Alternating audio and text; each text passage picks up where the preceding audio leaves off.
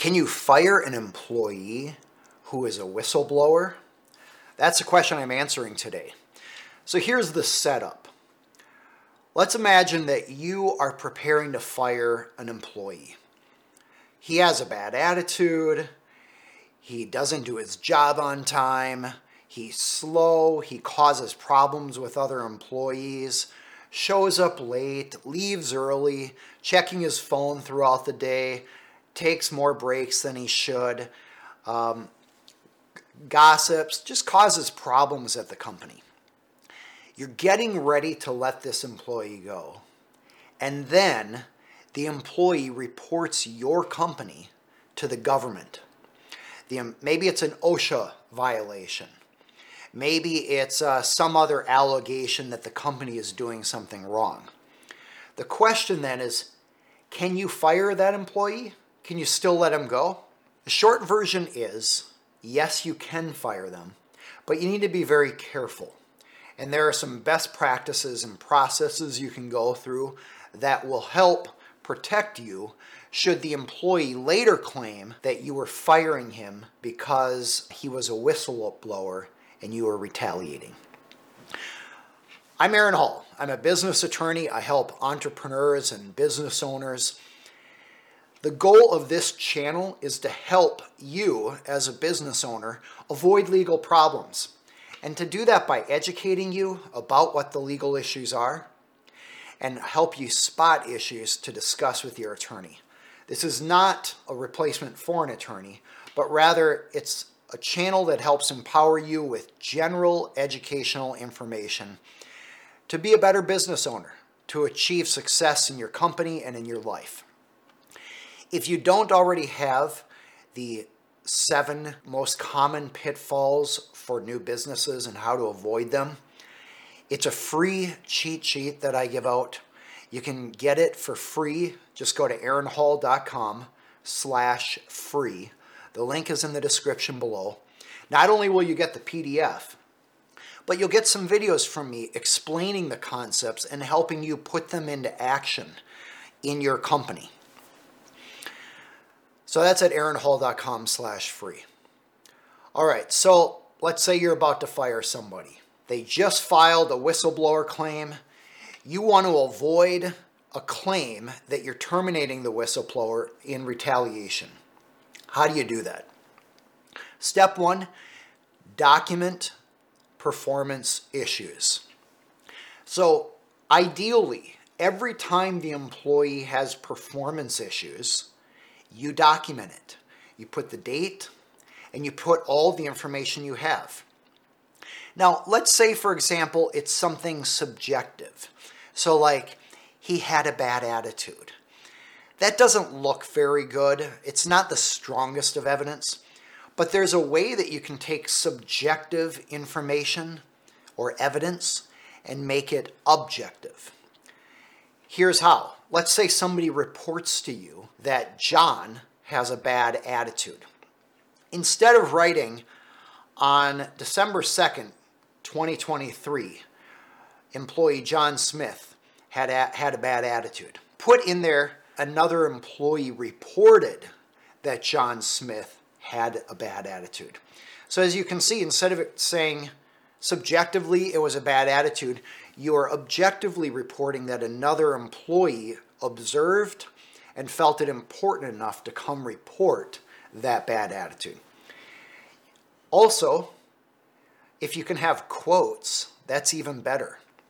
Like the employee said, uh, I hate this place. Management is so corrupt. Management is so bureaucratic. Nobody gets anything done around here. We're not appreciated. Yada, yada, yada, yada. I'm not suggesting that that evidence alone is enough to overcome a whistleblower retaliation claim, but what you want to do is have a thorough documentation of all of the problems that led up to letting an employee go. So when the employee later claims it was retaliation for a whistleblower claim, or it's because of my skin color, or it's because of my religion, or it's because of some other protected class you can say, no, it had nothing to do with that. it was because of all these reasons which were documented. So, documenting objective reasons for the termination and keeping a record, very important for protecting yourself. Should there be a claim that later you illegally terminated somebody for an unlawful purpose? The second step is make sure that you follow your company policies and procedures. For example, if you have an employee handbook and it says discipline will be handled in this manner with the following steps, perhaps it's an incremental increase in consequences. You need to make sure you follow that because in a whistleblower retaliation case, the question will come up Did you follow your own policy and procedures for handling discipline and discharge of an employee? Step three avoid the appearance of retaliation. Now, we talked about why you should document things, but there might even be actions that you could take that would suggest the termination is in retaliation, when in fact uh, it's, it's just an appearance issue. For example, let's say that you make an announcement to the staff that this employee was let go. And let's assume that you have documented evidence.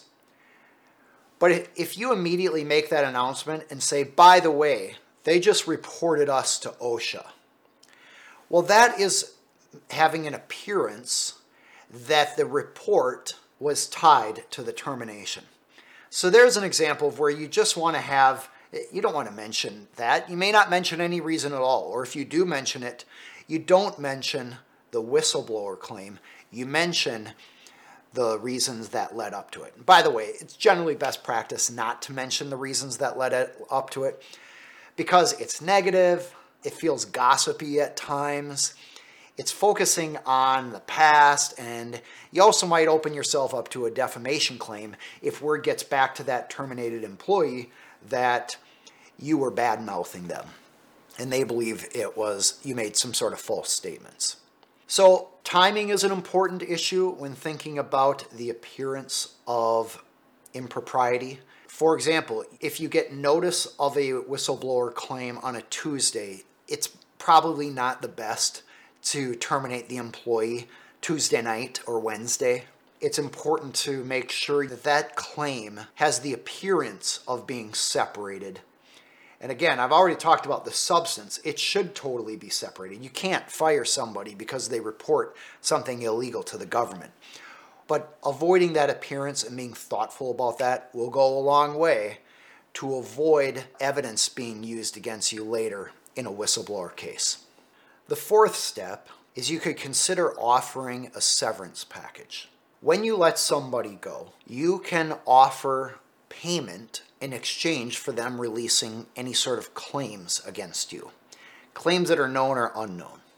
Now, there are very strict federal and state rules about a severance agreement, which lawyers usually call a separation agreement. And those rules relate to giving a period of time for a person to consider the document and retract it if they change their mind. Uh, there's also special language that needs to go in there. But here's the general idea. If you're concerned that an employee who you terminate may later sue you for some sort of unlawful termination, like discrimination, whistleblower retaliation, etc., you can work with that individual to have a contract that says you've settled any disputes between you.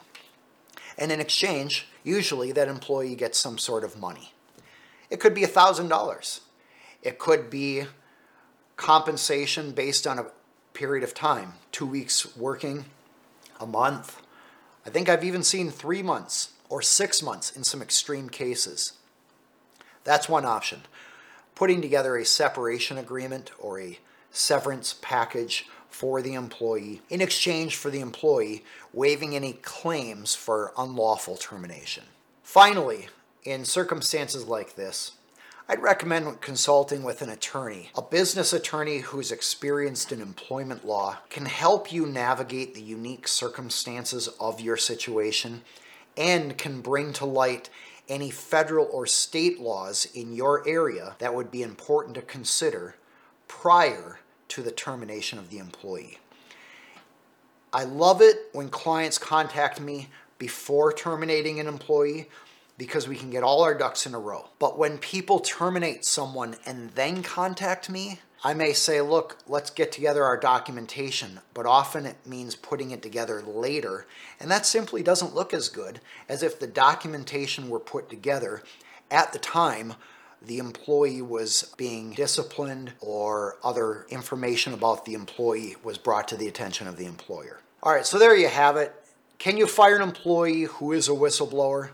Absolutely, but you should do it very cautiously following some of the tips that I talked about today. This YouTube channel is going to be talking about many of these sorts of issues about how you as business owners can avoid problems.